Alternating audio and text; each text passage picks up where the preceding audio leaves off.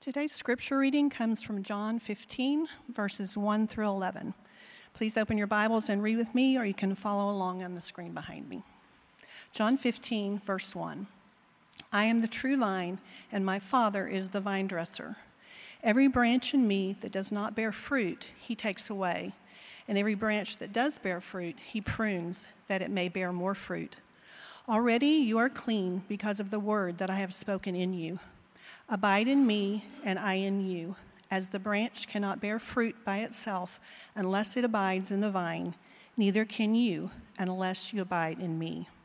I am the vine, you are the branches. Whoever abides in me and I in him, he it is that bears much fruit, for apart from me you can do nothing.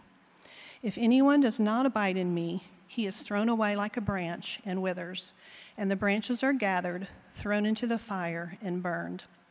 If you abide in me, and my words abide in you, ask whatever you wish, and it will be done for you.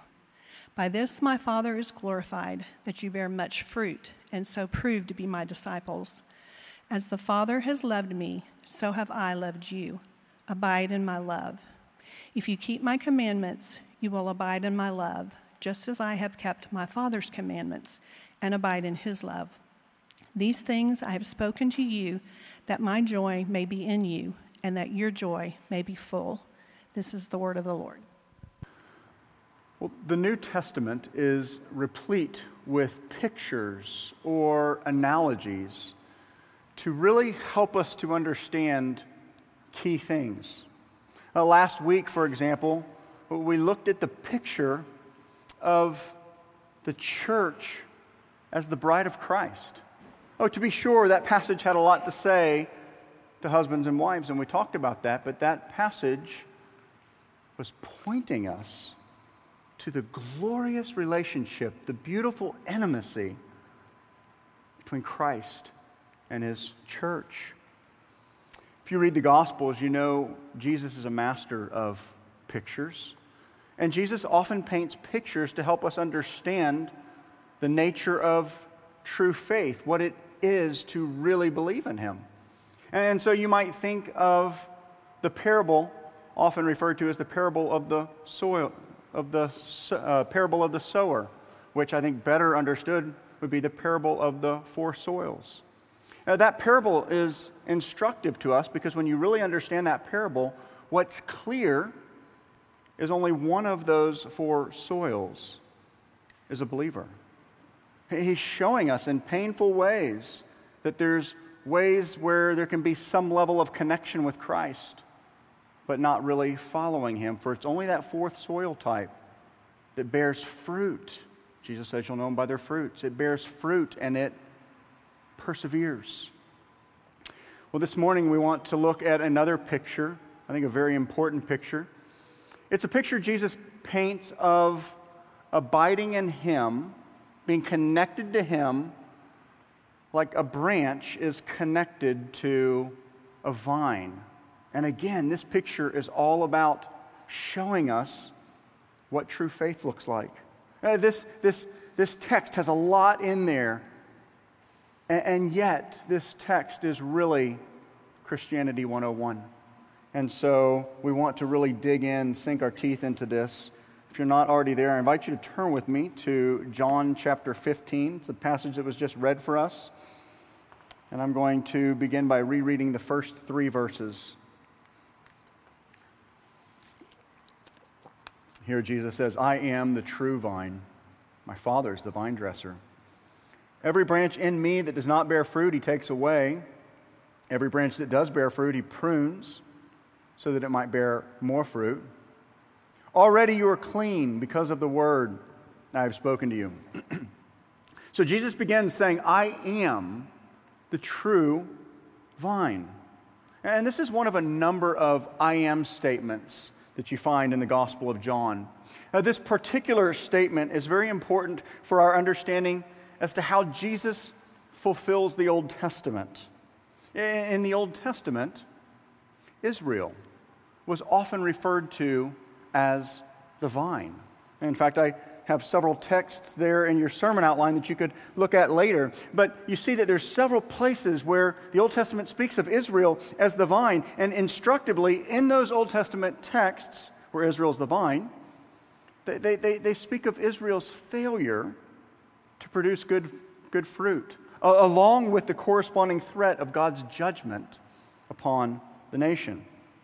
So it's, it's with this background that Jesus stands before his people and says, I am the true vine. See, he's saying, I'm the one the nation of Israel pointed to. And, and think about this Israel was God's chosen people, right? Uh, thus, to be a part of the people of God, to be a part of the blessing of God, to be a part of God's covenant with his people, one had to be vitally connected to Israel. Now, Jesus is driving home the reality that if you want to be a part of God's chosen people, if you want to be a part of God's new covenant people, it's all about your connection to Christ. See, with the coming of Christ, God's chosen people are now vitally connected to Jesus, the true vine. So, this is the framework of the picture Jesus is painting. Jesus is the true vine the one we as believers must be vitally connected to. And he continues with this picture. He says that God the Father is the vine dresser. And as the vine dresser, you see in verse 2 that God takes away every branch that does not bear fruit. Simply put, those who bear no fruit are, are lopped off.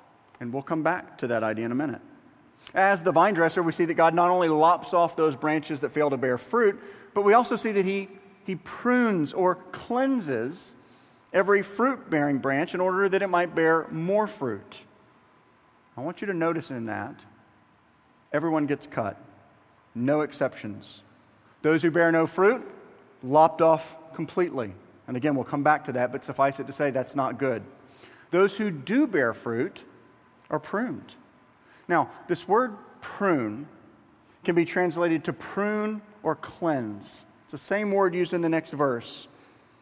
And, and, and really, it's, it's the context to where you, you, prune or cleanse. And, and you think about it, right? Pruning really is a cleansing, it's a cleansing out of the old dead branches in order to make room for others to grow. So God prunes or cleanses every branch that bears fruit, every believer. No one's exempt. I think it's worth pausing to consider some of the implications, right? Because this is saying if you're a believer, you will be pruned. Now, this pruning can, of course, take on a number of different looks. It can be the conviction of sin as you read the scriptures in your own devotions. It can be the conviction of sin as you sit under the word of God being preached. It can be through a brother or sister lovingly coming alongside of you, pointing out a blind spot can be walking through all sorts of different trials, right? Difficult days, difficult seasons that God's going to use in your life for His good, whatever form it takes. Jesus is teaching us that God's reason for such pruning is always purposeful. And don't miss the fact that God prunes us for the very purpose that we might bear more fruit.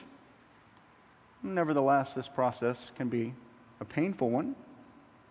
And thus, understanding that the verb tense in the original shows that this is a recurring process is something we need to have our heads around. Because for believers, we will never, quote unquote, arrive and no longer need pruning. This is something that God in His kindness is going to do in our lives throughout, pruning us, growing us to make us more useful for his kingdom purposes. And so in verse 2, we read that God prunes and cleanses those who bear fruit. But then in verse 3, notice that he says, You're already clean. And I said a second ago, it's the same word. So he's basically saying, You've already been pruned, you're already clean because of the word I've spoken to you. So I think a couple of questions need to be addressed here. First, what does Jesus mean when he says you're already clean? You've already been pruned because of the word I've spoken to you. And second, how does verse 2 fit with verse 3? So let's start with the first one. What does he mean?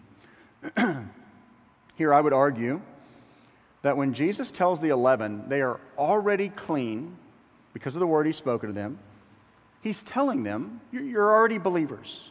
You've already been declared righteous because of your faith in Jesus' word that he's been speaking to them. Now, there's a lot we could say here because, in short, this is a difficult discussion because of the very unique place that the disciples stand in salvation history because the cross hasn't yet come. Pentecost hasn't yet come. They, they've not yet been baptized with the Holy Spirit. So, in a very true sense, they are not, at that point when he's talking to them, quote unquote born again Christians in the same sense that we are on this side of the cross, this side of Pentecost. Nevertheless, they stand in a long line of Old Testament saints. You could say the disciples are actually the last of the Old Testament saints before Pentecost. So you think about them standing in line with those like Abraham, Isaac, Jacob, John the Baptist, who are declared righteous like Abraham. Remember how Genesis speaks of Abraham's faith? Paul picks up on that in Romans. So they're declared righteous as a result of their faith in the promise, which is ultimately what? The, the, the promise of Christ. So even though they saw it dimly, their faith is in Christ, and thus they're declared righteous like us. So I, I, take that as that's what Jesus is saying when he says they're already clean. So then, how does that mesh with what he says in verse 2, where there's this continual cleaning, pruning that happens? And we looked at this last week, right? The, the Bible speaks like this all the time. Uh, last week, we talked about the fact that, you know, you might think of the words like sanctification or justification. These words can speak in terms of the past present, and the future. We can speak of we were sanctified, we've been sanctified right in the past. Paul talks like this. We're being sanctified, and we will finally be sanctified on that last day. Same thing with justification. The New Testament uses those words like that. It's our systematic theological categories that make us think it's so neat and tidy, but, it, but it's really not. Those ideas are useful, but the words themselves can be used past, present, future. And I think along the same lines is what going on here. So that when we come to Christ, when we're engrafted into the vine, we are pruned, we're cleansed in that once for all sense. And yet, taken together with verse 2, we know that as believers, we experience this ongoing pruning, this ongoing cleansing done by the Father to enable us to be more useful. Okay, so verses 1 through 3 tell us Jesus is the vine, Father's the vine dresser. We're cleansed on account of the word, and yet the Father continues to cleanse us so that we can bear more fruit. And now in verses 4 through 5, we see how we're able to bear such fruit, or we might say we read of the power source that brings about such fruit. Look at verses 4 through 5.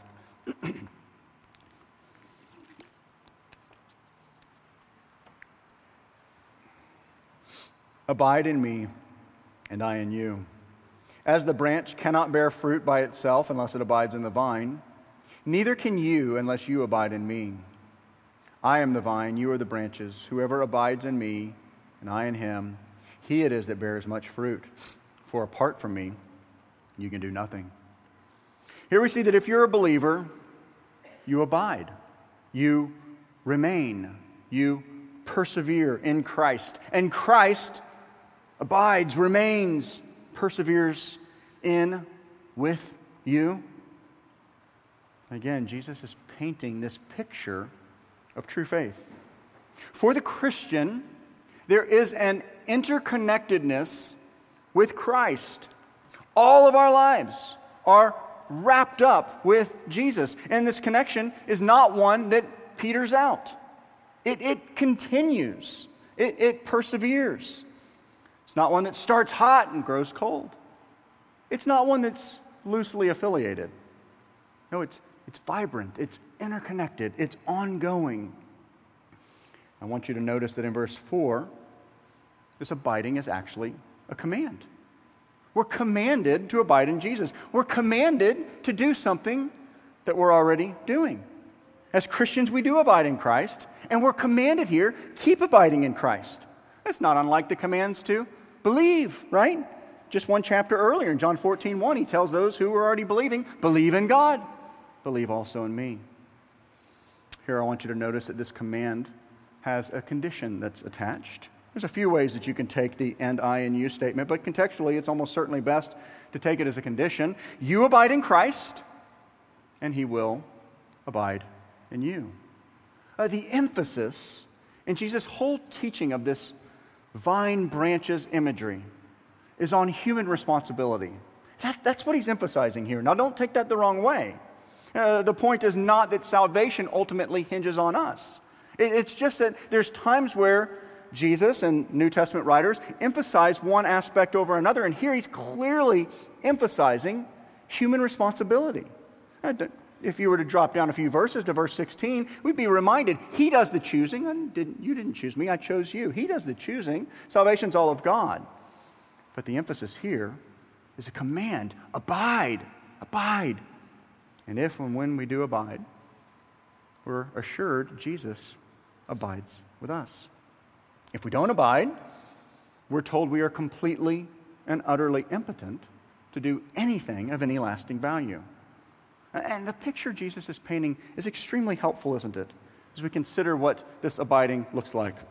And consider for a moment the very basic analogy of the necessity of these branches to stay connected to the vine. I mean, if you wanted to start your own vineyard, you wouldn't go to your friend's vineyard and grab a bunch of branches and take them to your place and lay them out and expect to have a bumper crop. Oh, sweet, I'm about to have an awesome vineyard. No. We all know what would happen in, in, in, in that scenario. They would dry up, they would die, nothing would grow. And the reason is because you've removed them from the life source. If you pluck a branch off a grapevine, it is not going to grow on its own because it has to remain connected to the main vine. The vine is the life source of the branch, it's where it receives its nutrients and sustenance required to remain alive and to grow and to bear fruit. And friends, this is precisely what Jesus is teaching us. In the very same way that the branch must remain connected to the vine in order to grow, the Christian must remain vitally connected to Christ, the true vine, if we are going to persevere in our faith and produce fruit. For it's clear as we see in verse 4 as the branch cannot produce fruit without abiding in the vine, so too, believer, can produce no fruit unless we're abiding in Christ. In, fact, the end of verse 5 tells us that apart from Christ, we can do nothing. Or just let that sink in for a minute. Apart from Christ, you can do nothing. Now, that's pretty humbling, isn't it? I'm, I, am like, oh, I, I can do something. I, I, can, I can find a way to work it out, you know, drive that square peg through a round hole or whatever it is. You see, far too often we think way too highly of ourselves. Even, even the mere thought that we don't have time, or we don't really need to spend time with Jesus, spend time in His Word, spend time in church, it's our own prideful delusion. When we think about the work Jesus has called us to, the role He's given us in the kingdom, we must remember we can't do this on our own. If we want to see real kingdom growth in our own lives, if we want to play a role in real kingdom growth in the lives of others. It only happens through abiding in Jesus. For apart from Him, we can do nothing. And verses 6 through 8 actually take this thought to the next level. Here we see a very stark contrast between the end result of those who abide and those who don't. Look at verses 6 through 8.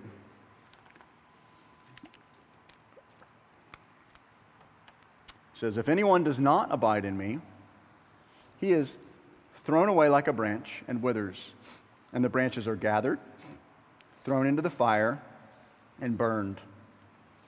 If you abide in me and my words abide in you, ask whatever you wish, and it will be done for you.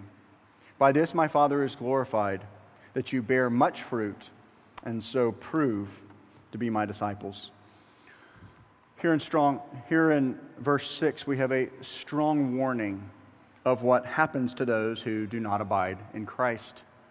And it's clear that just as the branch that does not remain connected to the vine will dry up and die, so too those who don't abide in Christ will dry up And Jesus says, Be cast into the fire and burned.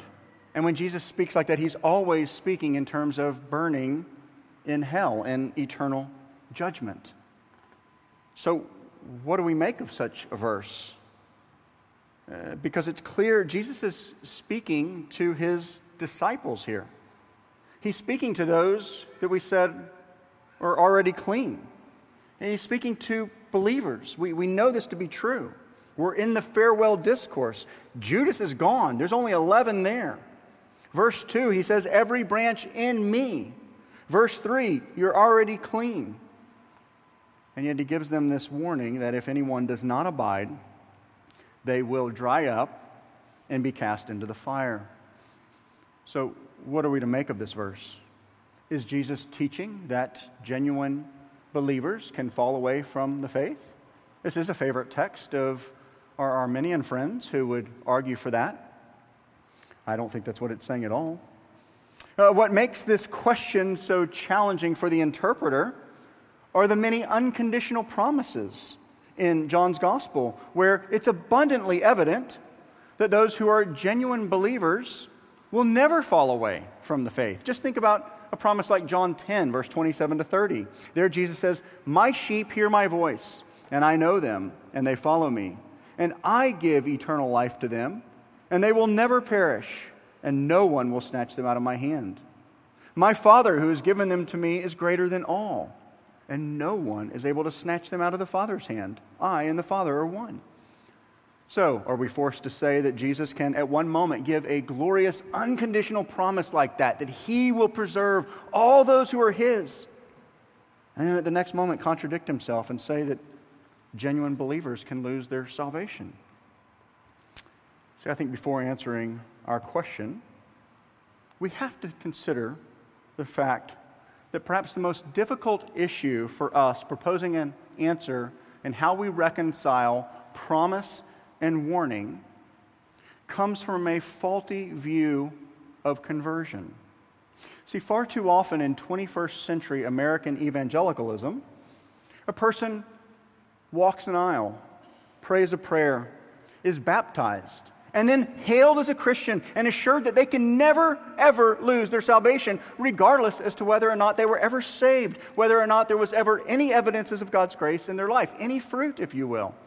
But see, this kind of false assurance stands far away from the biblical witness of conversion and the perseverance that we see. Throughout the New Testament, we find places where men and women are depicted as having some degree of connection with Jesus some degree of connection with the Christian church, and yet by failing to persevere, by failing to bear fruit, failing to abide, they actually testify that the life changing power of God has never pulsated within them. It's clear in Scripture that there will be many who look like Christians for at least a period of time, but will fall away from the faith, demonstrating that they were never believers to begin with. And there's a number of texts we could go to here, but we don't have to leave John's writings. If we were to flip over to 1 John, you don't need to flip there. You might write this verse down. Super helpful here. 1 John 2:19, John uses very precise language. He says, listen close. They went out from us, but they were not really of us. You see what he's doing? They went out from us, but they were not really of us. He says, For if they had been of us, they would have remained. That's the same word as John 15. They would have abided. They would have persevered with us. But they went out so that it would be shown that they are not of us. So, so those who walk away from Christ, or using the language of our passage in John 15, those who fail to abide demonstrate not that they've lost their salvation, but that they were never believers to begin with. See, a big part of our problem is a watered down view of conversion and what it is to be a Christian. So, let's go back to the question I asked a minute ago. Do the unconditional promises we just read, like one we just read, contradict a warning like what you see in verse 6? And of course, the answer is absolutely not.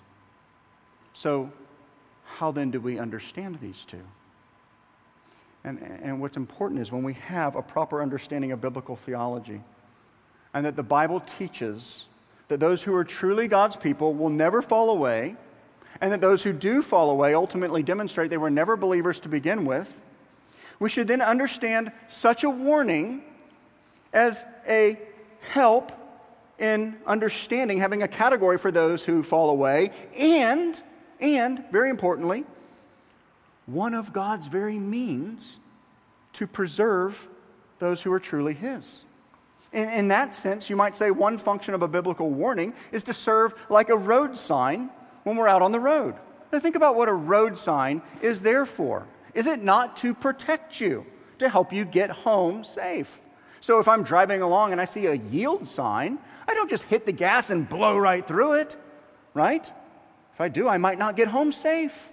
Likewise, if I'm driving along and I see a sign that says bridge may be icy and it's January and it's had some precipitation, I'm probably going to slow down, drive across that bridge very carefully. See, in that sense, these signs are put out on the road to help us to get home. And in a very similar sense, biblical warnings are strewn throughout the Bible to help us get home. Remember, believers are pilgrims. We're on a journey toward heaven. I love John Bunyan's Pilgrim's Progress. We're on a journey to the celestial city. And there are countless things along the way that would want to shipwreck our faith. And in the providence of God, He uses warnings as one of his means to protect, to preserve his people, to help them stay on the narrow road. Therefore, when I, as a Christian, come across a warning like the one I see in verse 6, I don't want to just blow right by it. I want to take it very seriously. I, I, I want to be reminded I, I need to stay connected to Jesus. I can't do this on my own. See, this is a warning that God ordained to have in the Bible for me today. And so I take it seriously. Perhaps I even fall to my knees and pray fervently God, give me the grace to abide. There's countless things out there bidding to pull me away. Help me abide. And see, at the end of the day, it's those who are truly God's children who will heed these warnings and abide in Christ and persevere to the end. And it's those who do not heed the warnings who actually demonstrate that they were never genuine to begin with and suffer the consequence described here in the text. Jesus says those who do not abide will be thrown away as a branch, dried up, gathered, and cast into the fires of hell. Okay. So, negatively, if we don't abide in Christ, we demonstrate a lack of true saving faith and find ourselves in judgment. On the other end of the spectrum, beautifully, gloriously, verses 7 through 8, we see four, four positive results of abiding one, answered prayer, two, God being glorified, three, we bear much fruit, and four, the demonstration that we are, in fact, true disciples. He says, if you abide in Christ and his words abide in you. So we're now, we're reading his word consistently. We're meditating on his word. We're applying his word and living it then he says that we can ask whatever we wish and it'll be done for us. And this, by the way, fits quite well with Jesus' other teaching on prayer, where he tells us to pray in his will, right? Because it's the one who's abiding in Christ, whose words are abiding in him, that's going to be most likely to pray in the will of God. He also says that the one who's abiding will bear much fruit. It's when we're abiding in Christ, when, when his words are abiding in us, that we're bearing genuine fruit for the kingdom. And, and this fruit, in the context of John 15, can't simply be limited to any one thing. In context, it almost certainly includes answered prayer, joy, a robust love for the brethren that you'd see if we kept going a little further in this text, a bold witness for the gospel, even in the midst of persecution that results in more fruit that will abide. That said, as we abide in Christ and His Word abides in us, as our prayers are answered and as we're bearing genuine fruit for the kingdom, we prove, he says, we, we demonstrate to be genuine disciples. Think about what Jesus says in Matthew 7. You will know them by their what? By their, by their fruit. Finally, in all of this, verse 8 we're told that God is glorified. God receives all the glory when we're abiding in His Son. God receives all the glory when we're bearing fruit. God receives all the glory when others take notice of His work in us. So, church, we want to grow in abiding like that. Now, I do think we need to pause for a moment because these verses take us back where we started. These verses show us that abiding is just faith. Abiding is basic Christianity. You either abide and bear fruit, or you don't abide, bear no fruit, and end up in hell. Did, did you see what Jesus is doing? He's, he's teaching us, this is so important, on the nature of true faith. And once again, he only gives two categories. That's different than us, and we need to keep that in mind. We have a lot of different categories, don't we? You hear them all the time. Oh, she's a believer, but he's on fire for Jesus. He's a believer, but she's really passionate in her faith. With Jesus, there's two categories those who believe and those who don't. Those who believe abide in Christ and bear fruit. Those who don't bear fruit don't believe. See, Jesus wants us to embrace the reality that following him is all encompassing. This is why abiding is such a helpful picture of true faith. So let me just pause and say perhaps you're here this morning and you side with Jesus, right? On the grand scheme of things, if somebody were to ask you, What's your religion? You'd say, Well, I know I'm not a Muslim. I know I'm not a Hindu. And I most closely align with Jesus. I, I'm, I'm a Christian. But consider the reality that Jesus says, If anyone would come after me, let him deny himself, pick up his cross, and follow me. And I just want to ask you, friend, have you come to that place where you've truly recognized your sin? You've come to that place where you've truly recognized your rebellion against God and that what you really deserve is his wrath.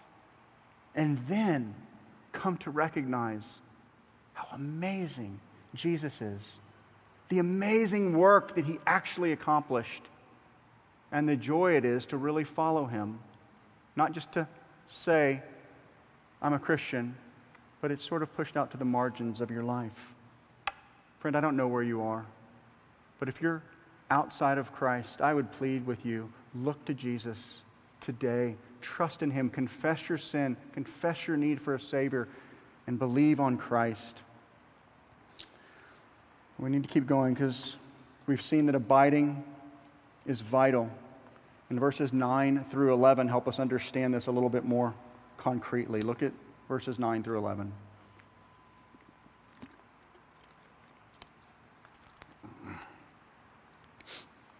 As the Father has loved me, so I have loved you. Abide in my love.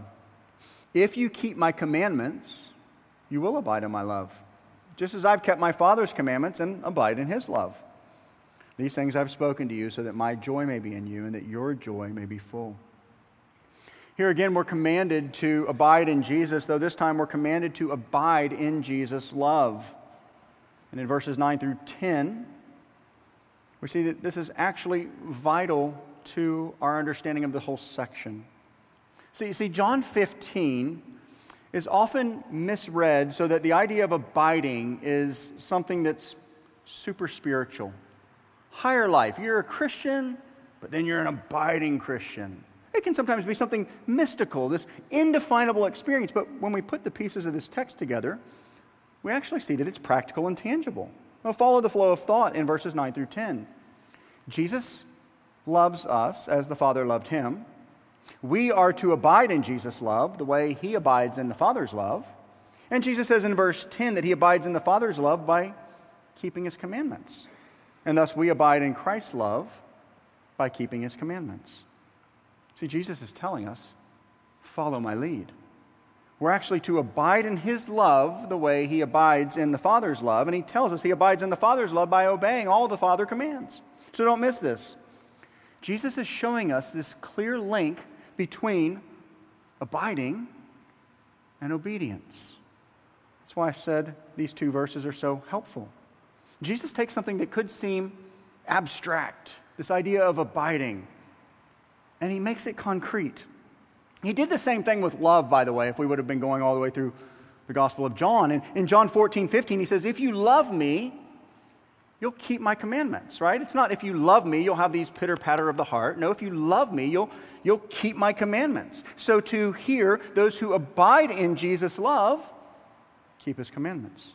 So, on a very, very practical front, we see how abiding in Christ is intimately wrapped up with our reading of Scripture.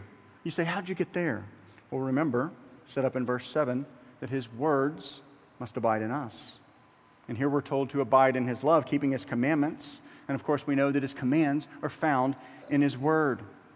See, abiding in Christ is not some undefinable mystical experience. The text doesn't allow for that. And to be sure, there's a part of that that is spiritual, that's, that's hard to understand, and that the Holy Spirit, right, in, indwells us. He empowers us to live for Him and to honor Him. You see that in chapter 14. But we mustn't miss that abiding in Christ is also very concrete. Abiding in Christ is nothing short of true faith in Christ. And we believe and we keep on believing. We abide. We spend time in His Word, and His Word abides in us, and we obey His Word.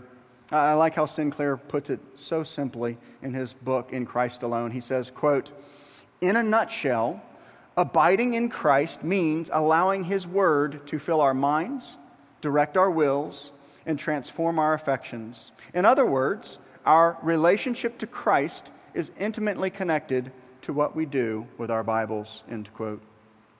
Here's the thing Jesus goes on to tell us this whole abiding relationship is full of great joy and delight for the believer. In verse 11, we see the reason we're supposed to abide in Christ is not because God is some cosmic killjoy who doesn't want you to go do the things that the world says that are a lot of fun. No, because He wants us to experience the joy that He has for us. Look at verse 11 again. We'll wrap up on this. These things I've spoken to you, that my joy may be in you, and that your joy may be full. That's a glorious promise. Here we read that we're to abide in Christ, to be vitally connected to Him for our own joy. More specifically, so that His joy, think about this, His joy, you know, the second person of the Trinity is full of joy, so that His joy may be in us, and thus our joy may be full. This joy Jesus is promising those who abide is not merely the situational joy or happiness we often think of. It's not to say that we can't take joy in situational things, but, but this is going beyond just, I'm excited because I got something new, right? If we had time to proceed down deeper into John 15, we'd see that the joy he speaks of is possible even in the midst of great persecution and suffering. Our faith in Jesus, our abiding in Him, brings about answered prayer, brings glory to God, and produces an immense joy in our lives. Again, abiding in Christ is all consuming. And I want to end by sort of trying to put some of the pieces together so we can have a better feel for what this is teaching us about true faith. We said at the beginning, abiding is a picture of believing.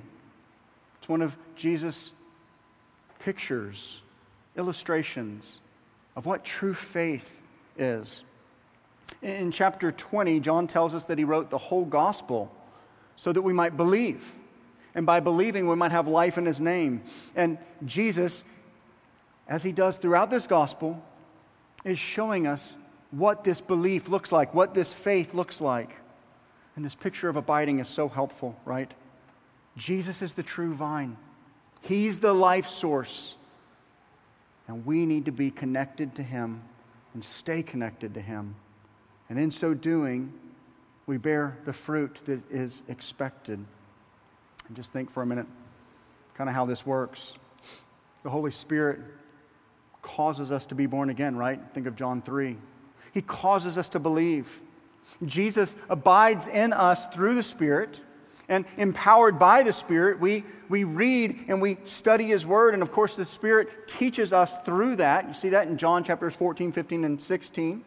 There's also a new power that comes through this abiding. So the Spirit leads us not only to understand His Word, but also to obey His Word, a fulfillment of new covenant promises like Ezekiel 36. This obedience is never perfect. That's precisely why there's need for warnings in Scripture, even to the people of God. And so let's end with this.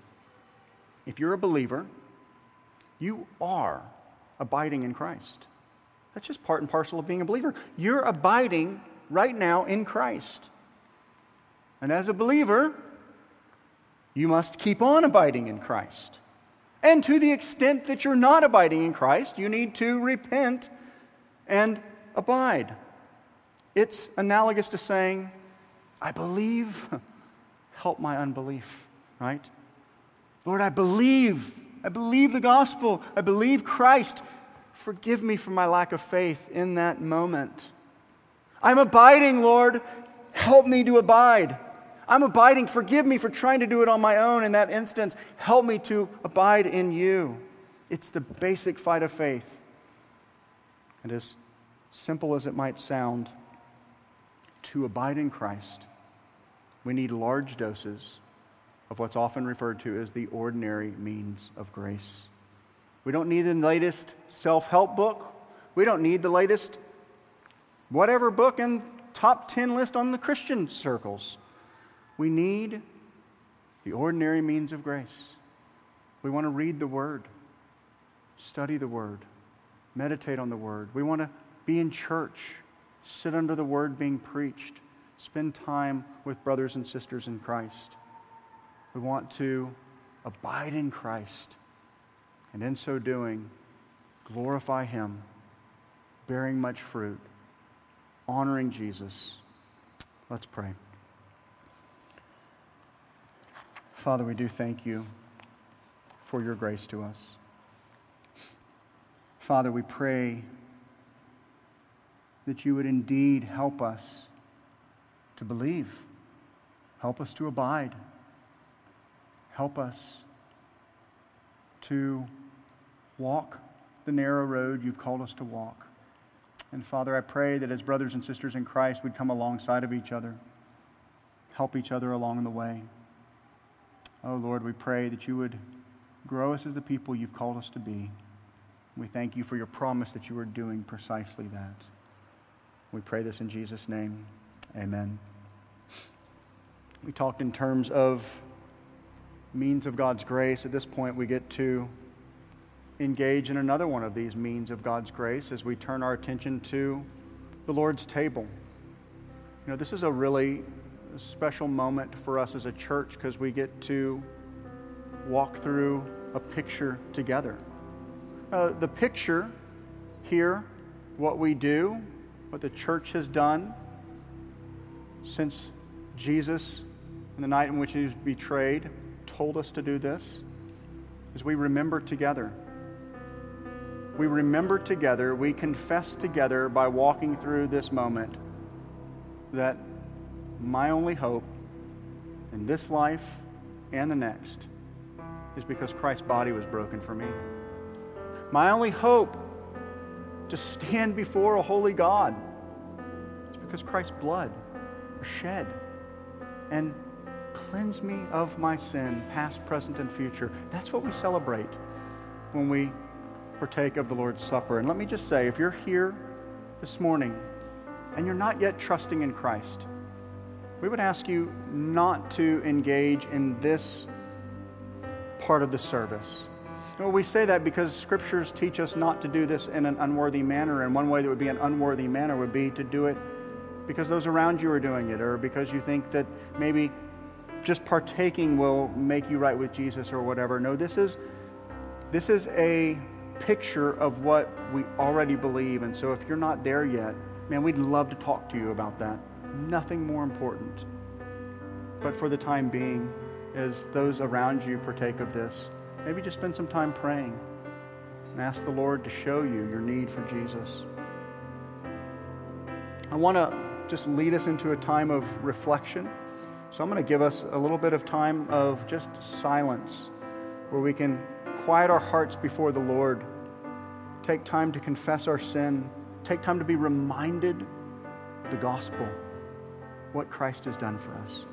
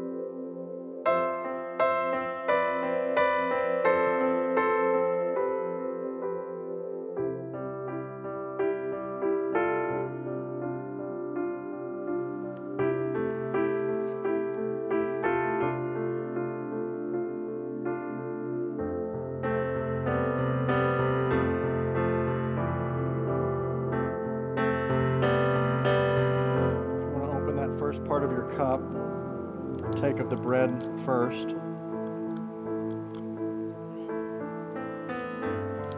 The bread, the little wafer, is a symbol of the body of Christ broken for you. Christian, take and eat.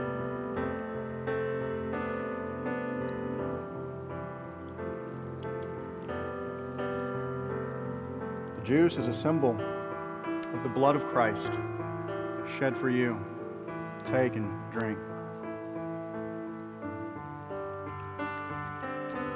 Pray with me as we give thanks to God for the gospel. Father, we thank you for Jesus. We thank you because you did what we could have never done. Lord, while we were running our own hell-bound race, you sent your son Jesus whose body was broken for us, whose blood was shed for us.